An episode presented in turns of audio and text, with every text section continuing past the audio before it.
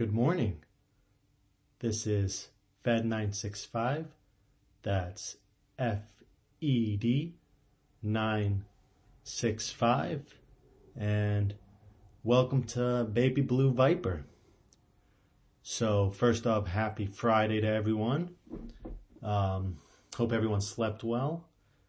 I slept better than yesterday, that's for sure. I had some very intense dreams though. Um, dreams about my childhood, actually. Vague dreams at the moment. You know how you wake up and immediately your dreams are gone? It was something like that, except uh, I was left with this overwhelming feeling of intensity, I'd say. Um, but yeah, um, I guess that's what dreams are for. Um, so I decided to to move the to the location of the camera. I don't know if you can tell. Uh, I had some comments yesterday about my um, about the lighting in here actually, um, and how it was reflecting off my hair. So decided to see if I could correct that. You tell me. But let's get to it. So, first off, the price of Bitcoin is currently at $38,936 and the block height is 734104. Let's see what's going on in the in the world today. So just scanning the news here. Uh, it looks like there's fears that the war between Ukraine and Russia might expand to neighboring countries. Let's hope not. Um, let's hope that there is a resolution as soon as possible.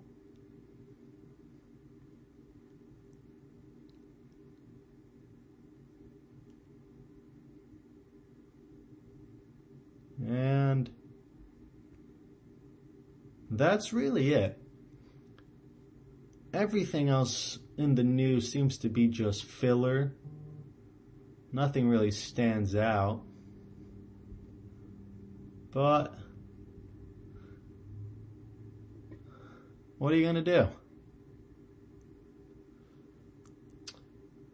So I'd like to talk about yesterday's homework assignment. So I hope you you took the time and were able to find your favorite movie.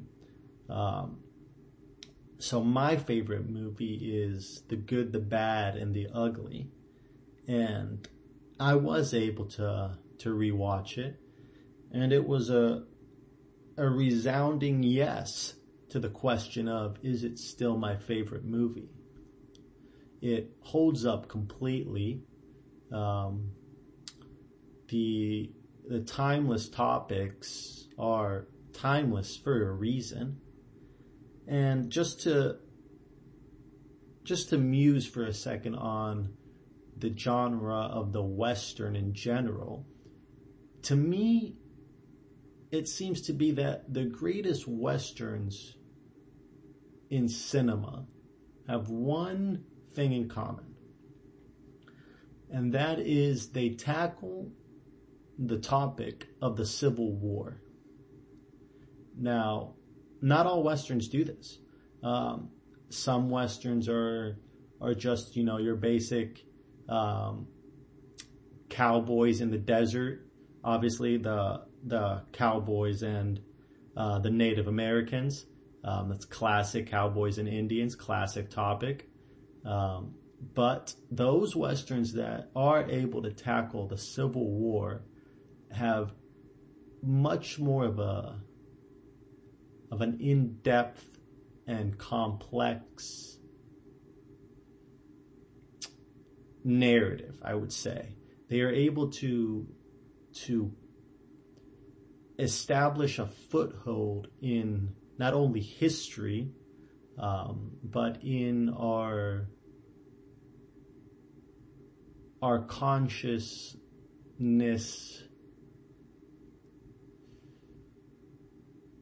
with regards to what is the United States of America. Because the Civil War, as we've all been taught from the, you know, from our elementary days, I would say, is a, you know, a, very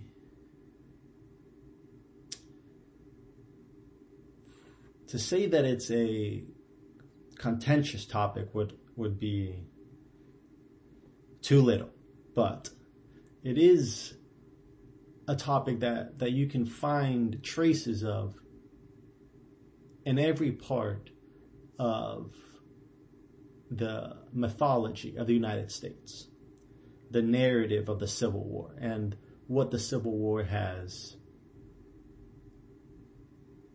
left us with.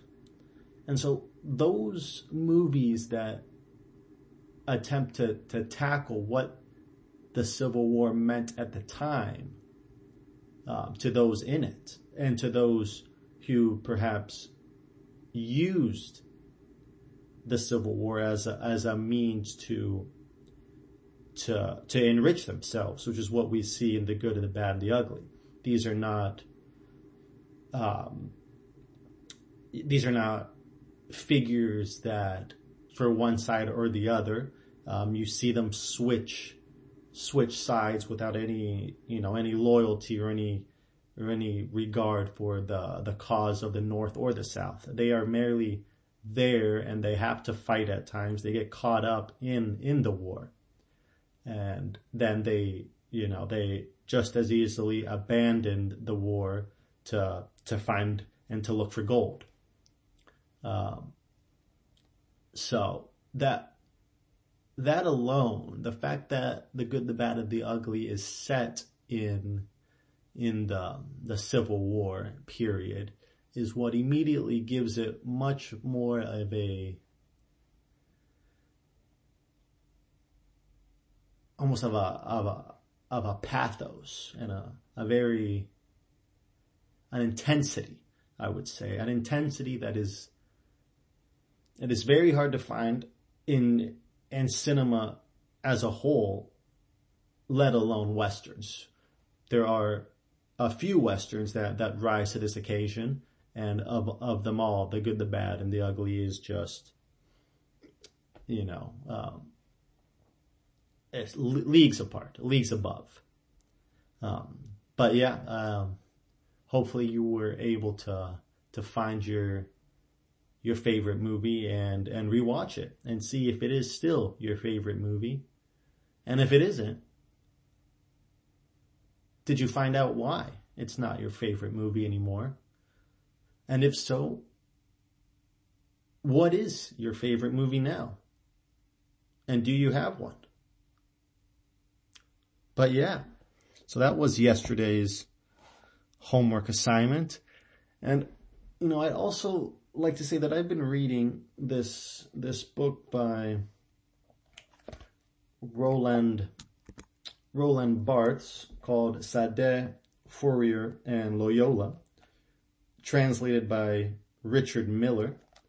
And I've just, I've just started it. Um, but it is, it is intriguing, you know, to to dive into the works of these three very very seminal figures.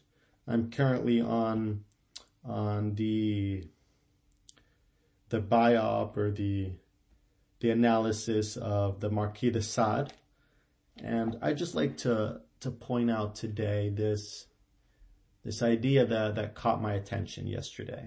It was the idea of the Sadean enclosure.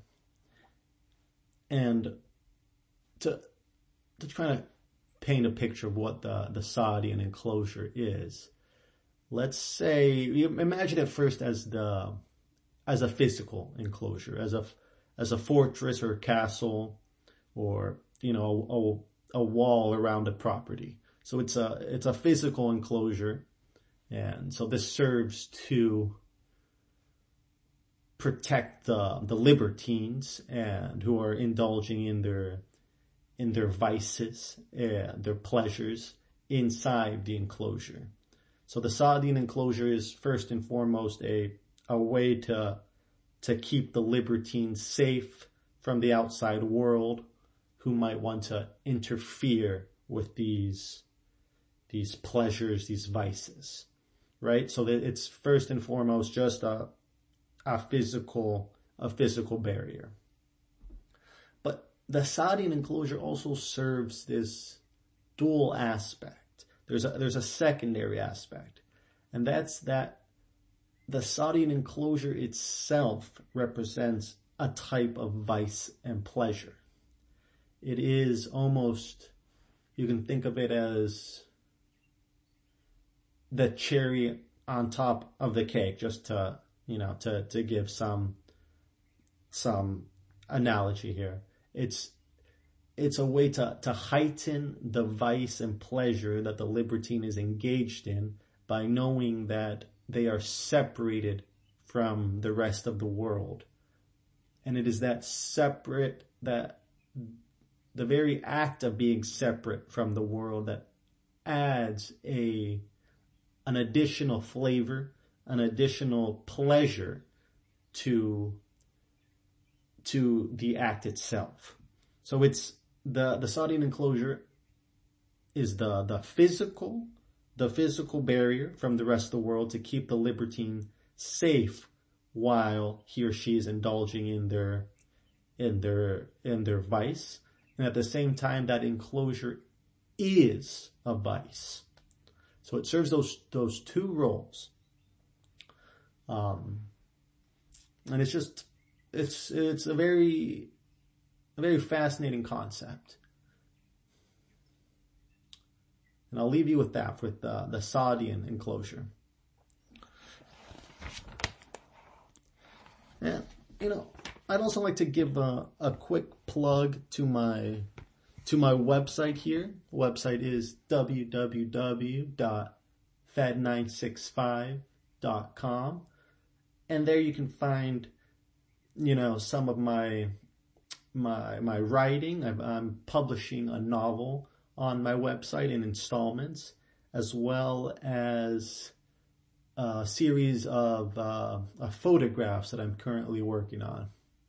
So if you you know wanna wanna check it out, again it's www.fed965.com. And when we when we talk about the objectives for the day. So, my objectives for the day are first I'm going to exercise. I'm going to meditate. I'm going to see if the lawn needs to be mowed. I'm I'm not sure. It's something that I need to check, but it is a possibility that I will be mowing the lawn today. And of course, it is Friday, so one has to enjoy their Friday, and I hope you enjoy your Friday as well. And you know, there's a, a new a new topic that I I, I want to start diving into, and that's the topic of predicting and making predictions. And I'm currently working on a prediction. There's levels to this. You know, there's your very, your very basic prediction, the prediction that says that today I will go outside. I'm predicting that I will go outside. That's a very easy prediction, right? Because it's a prediction that you yourself can realize as opposed to a grander prediction um, like I think it's going to rain today. Well, that's a prediction that it's very hard for you yourself to realize. So I'm working on this idea of predictions and what the act of predicting entails. I'm still trying to flush it out. But I think I'm going to start today with a prediction of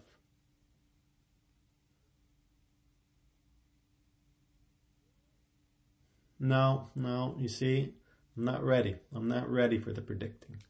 So at the moment, why don't we just, why don't we just think about what the act of predicting entails? We can revisit this tomorrow. We'll revisit this idea tomorrow of what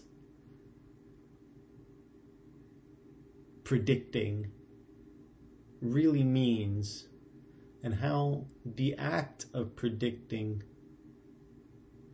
is predicated on oneself. So that's going to be our homework assignment for today. I didn't want to give a homework assignment. It is Friday, but I think this one's important. So let's think about what does the act of predicting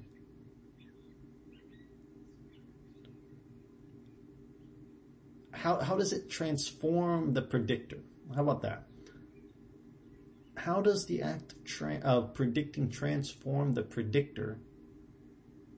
And how does the predictor influence the prediction? Okay? And why don't we just think about that? We'll leave it right there and we'll pick up tomorrow. So, thank you. That's all for today and enjoy your Friday. See you.